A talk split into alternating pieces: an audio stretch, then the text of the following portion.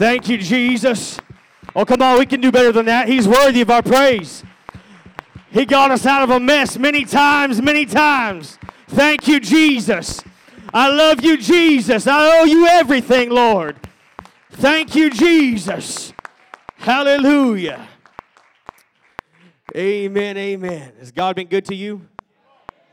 Amen. God has been so good to me. I'm thankful for His mercy. I'm thankful for His love. I'm thankful for what He's done in my life. I'm thankful for what He's continuing to do in our lives. Amen. Amen. Praise God. Sister Jen, that was wonderful. And I know it's about four weeks off, but you'll have me and my wife to support you guys on every bit of outreach. I promise you that. Thank you, Lord.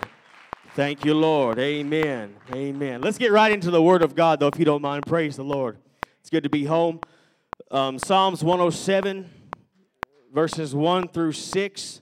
I promise not to be lengthy, but thankful for what the Lord has given me. Amen.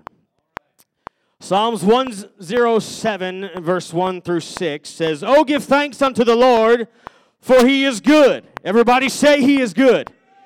"For His mercy endureth forever.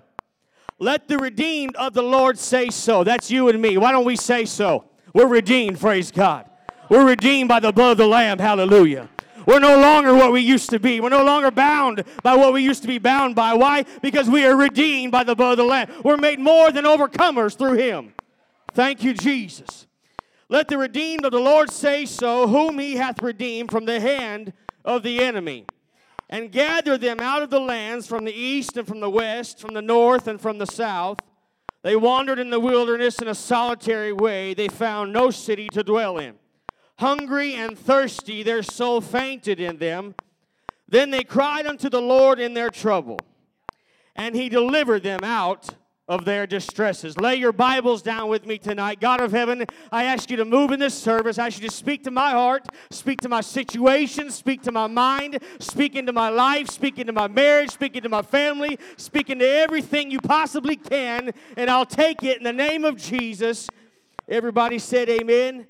Amen. You can be seated, praise God. Look at your neighbor and say, "He's waiting on me." He's waiting on me. I'm going to tell a small story here that my father is well aware of, but many times when I was a young boy, we'd be hiking this butte over here, and we'd take off up it, and I'd take off like a banshee, just right up it. And he'd say, "Son, wait on me, son, wait, wait on me." And I wouldn't listen one time. Every time I'd just take off as fast as I could. And about, I wouldn't say halfway, maybe a third of the way up, he'd pass me, and I'd be just laying out, worn out, breathing hard, sweating, and he wouldn't say, "We're right on by." Right on by. Twenty minutes later, I'd make it to the top, and he'd be sitting there. I'd say, "Oh, you made it." He goes, "Yeah, I've been waiting on you." Many, many times. I can't even tell you how many times that happened right there, the, the same situation. And I went there with the same mindset every time. I'm going to beat him to the top. I'm going to beat him to the top. I'm going to make it before he gets to the top. I'm going to make it. And every time he would pass me, because at the very beginning he'd say, "Wait on me." And in the very end, he'd be waiting on me. Does that make sense? How often in our lives God says, "Wait on me," but we don't wait, and in the end, He's waiting for us. Somebody say, "He's waiting on me." Hallelujah. He is waiting on us. Second Peter three and nine reminds us that God is not slack concerning His promises. Isaiah thirty and eighteen says, "Therefore will the Lord wait, that He may be gracious unto you." Psalms thirty-seven four says, "Delight thyself and also in the Lord, and He shall give you the desires of your heart." We have heard it from Genesis to Revelation. We have heard it top to bottom, any way possibly it could be preached. We have heard it, and still we find ourselves completely lost, completely wondering, why am I not making it from point A to point B? Day in and day out, thirty-year Christians, forty-year Christians, and we still find ourselves in the exact same rut, the exact same trouble, the exact same problem, and God says, "I'm waiting on you. I'm waiting on you. I'm waiting on you, Brother Plale. I'm waiting on you, Brother Anthony. I'm waiting, Brother Stacy, Brother Trey. I'm waiting on you." And we sit there and half, half-heartedly, we sarcastic, we, we, we mention back to him, "Oh, no, no, you said run this race with patience, Lord. You said, 'They that wait upon the Lord, I'll renew your strength.'" And he says back, oh, you quote to me something you don't even know nothing about. We've heard it all. And God says, if you knew my word, if you knew that in order to, to overcome, you have to have me inside you. He says, greater is he that is in me than he that is in the world. I cannot overcome if I don't have him living inside of me. I will stay in the same rut if he continues to live on the outside of my life, praise God. He's waiting on me. In order for the people of Israel to enter the promised land, they had to first leave Egypt. I wonder what we are missing, what would, what's missing in our life, all because we chose to stay in Egypt instead of handle the wilderness. The wilderness can be a very difficult place, a hard place, a struggle, and something we just don't want to face. Sometimes that's the, the, the hang on, my lips are dry. Sometimes that's the hardest thing to do is to face the stuff that's right in front of us. It's the hardest thing to do. Sometimes Egypt looks good. Is that right? Egypt wasn't a land of poverty. Egypt was the world referencing, exactly. And we'd be lying if we said the things of the world aren't appealing. We'd be lying to you. Because you know it as well as we know it, the things of the world look great to the flesh and great to the eyes. But the thing is this, you'll never make it to the promised land staying in Egypt. We'll never make it to the promised land if we stay in the world. Praise God. He's waiting on me. He's waiting on me, praise God. In order for the children of Israel to drink from, from the rock, it had to first be smote. In order for a ram to be provided, Isaac had to first climb on the altar. In order for the flood to come, there had to be a man named Noah who was willing to step out from the norm and say, I'll build you the ark, Lord. There had to be somebody who would take their faith into action. There had to be somebody that wouldn't sit back and say, I'll wait for Brother Colin to take care of it.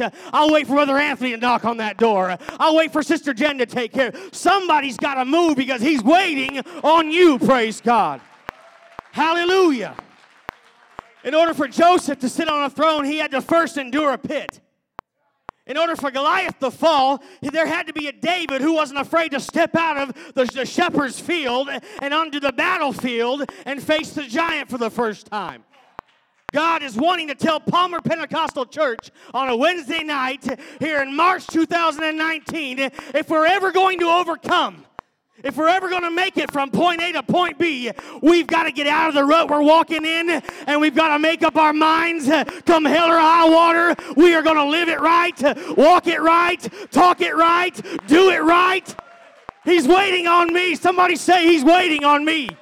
Praise God, he's waiting on me. If we're ever going to beat cancer, oh, now we're going to get to where we're really at. Too many people I know in my life actually have cancer right now. I bind cancer in the name of Jesus. We have got to have the overcoming power of the Holy Ghost in our life that when we walk into a room, cancer falls off. When we walk into a room, diabetes stops working. Heart disease stops working. People's problems completely fall away. You say it's not that easy. It's that easy. God is waiting on you. Where is your faith tonight? Where is your faith tonight? Hallelujah. Hallelujah. We've got to rise above our circumstance. We've got to rise above our problem, rise above what has been holding us down and holding us back for so long. Who was it that said a grave is just a, a rut is just a grave with the ends kicked out? Brother Bear. Yeah. If we're ever going to get out of that rut, though, we've got to change our focus. We've got to change our mindset. We've got to change our vision. We've got to change everything about us. If everything around us says, I'll always be condemned, I'll always be bound, I'll always be addicted, it's time for me to change my surroundings. It's time for me to get new friends. It's time for me to get away from those things that are holding me back. He's waiting on me. He's waiting on you, Palmer. He's waiting on us. Hallelujah. Amen. Amen. If Daniel was ever going to gain favor of the king, he was going to first have to spend a night in the lion's den. If Jonah was ever going to make it to Nineveh, he had to first endure the belly of a whale. If Shadrach, Meshach, and Abednego were ever going to walk out of the fire, they had to first make up their minds. They are not going to bow to the things of this world any longer. I wonder what would happen in Palmer in two thousand nineteen if one hundred fifty, two hundred people made up their mind, I'm no longer going to bow to the world. I'm no longer going to bow to addictions. I'm no longer going to bow to the things that have held me down. I'm going to walk out of this fire, whether it's with you or without you. He's waiting on me. He's waiting on me, praise God. Hallelujah. Hallelujah. Thank you, Jesus. I wonder what would break out on a Wednesday night on Bailey Hill in Palmer, Alaska. If somebody would just make up in your mind, there is something that has been holding, you know what has been holding you back. You know it, praise God. I'm not here to point out nobody. I'm not here to act like that. No, I'm telling you right now in your own heart to self-examine yourself uh, because God is wanting to take us to a new level. God is wanting to bring us to places He has desired for us to show up at for so long. And that is not going to happen the longer I hold on to that grain of sand, the longer I hold on to what has kept me held, held down for years. He's been waiting on me. It's about time I get out of the passenger seat and start walking and start moving and start making things happen. Hallelujah. Somebody clap your hands tonight. Thank you, Jesus. Thank you, Jesus. Hallelujah. If Naaman was ever going to be healed of leprosy, he had to first make a trip to the Jordan River. He had to first take a dip seven times even in the water. I wonder what kind of deliverance waits in the house tonight. I wonder what kind of deliverance waits in here tonight. I wonder what kind of an overcoming power is in the house right now. I wonder what kind of addictions can be left at an altar to never be picked up again. I wonder what problems can be completely walked away from on a Wednesday night when somebody just makes up in your mind, I want to leave changed. I want to, I don't want him waiting on me no more. I want to be right where he wants me to be. In the name of Jesus, I wonder what would break out. Hallelujah. Hallelujah. You see, you may think that the ball is in God's court, but really it's in your hands.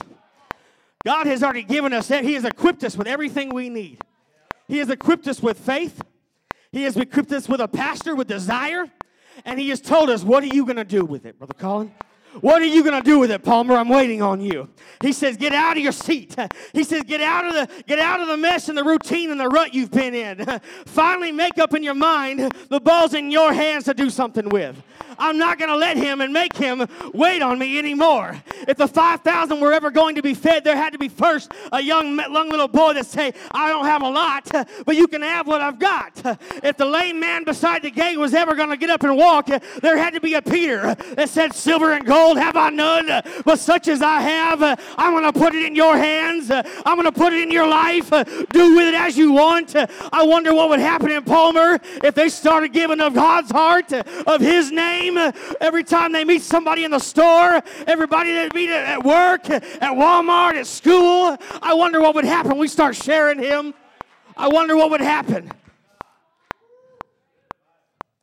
I don't think Peter was lying when he said, silver and gold have I none. I don't think he was lying. Because I think if he'd have had it, he'd have given to him. Because the Bible says, give it to him that asks. I'm sure he wouldn't have denied that. But he didn't have it. I think that was planned by God all along. Because he did have something. He had a key to a kingdom. He had something that that lame man needed all along. And it's amazing how God will let you sit lame. He will let you sit by hurt, sit by suffering, sitting in your mess, sitting in your in your in your distractions. Why? Because He's waiting for the right moment. He's waiting for the right time. He's got your deliverance at hand. He's given the keys to Peter. He's given the keys to Brother Anthony. He's given the keys to Brother Plale. He's given the keys to somebody in Palmer. And what are we supposed to do? We're supposed to give what we have. We're supposed to give what we have. There's a revival. There's a sea of people waiting. Hallelujah. Hallelujah.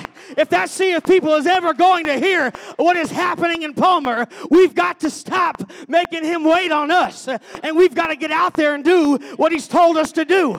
Hallelujah. Praise God. Praise God. There's going to have to be some Peters from within. There's going to have to be some Stacy Holes that, that rise up from within. There's going to have to be some Marshall Carlisles. There's going to have to be some Dave Meadums. Uh, there's going to have to be some Brother Kins. There's going to have to be some people in Palmer that make up their mind for themselves. Uh, I'm going to work for the kingdom. I'm going to do something if no one else does it. Uh, I'm going to go pass out tracts. Uh, I'm going to tell my neighbor that Jesus loves them. I'm going to do something for the kingdom. Why? Because he's been waiting on me for so long. He's been waiting on you. He's been waiting on you. Somebody say he's waiting. He's waiting. He's waiting. Hallelujah. Hallelujah. Hallelujah. If we're ever going to rebuild a bigger facility than this one and let it watch it pack out and watch people get filled by the hundreds, by the thousands, they're out there. They're out there. They are there. Praise God. We've got to let God do the work through us. Praise God. No longer will he be waiting on me. I'm going to make up my mind today on a Wednesday night that I'm going to talk to whoever I can. I'm going to reach whoever I can. I'm going to walk through the stores. If I have to look embarrassed, I'll look embarrassed. If people have to kick me out, kick me out. If you have to make fun of me, make fun of me. But somebody's going to make it to heaven. Somebody's going to make it to heaven. Thank you, Jesus. Let's clap our hands today. Hallelujah. Thank you, Jesus.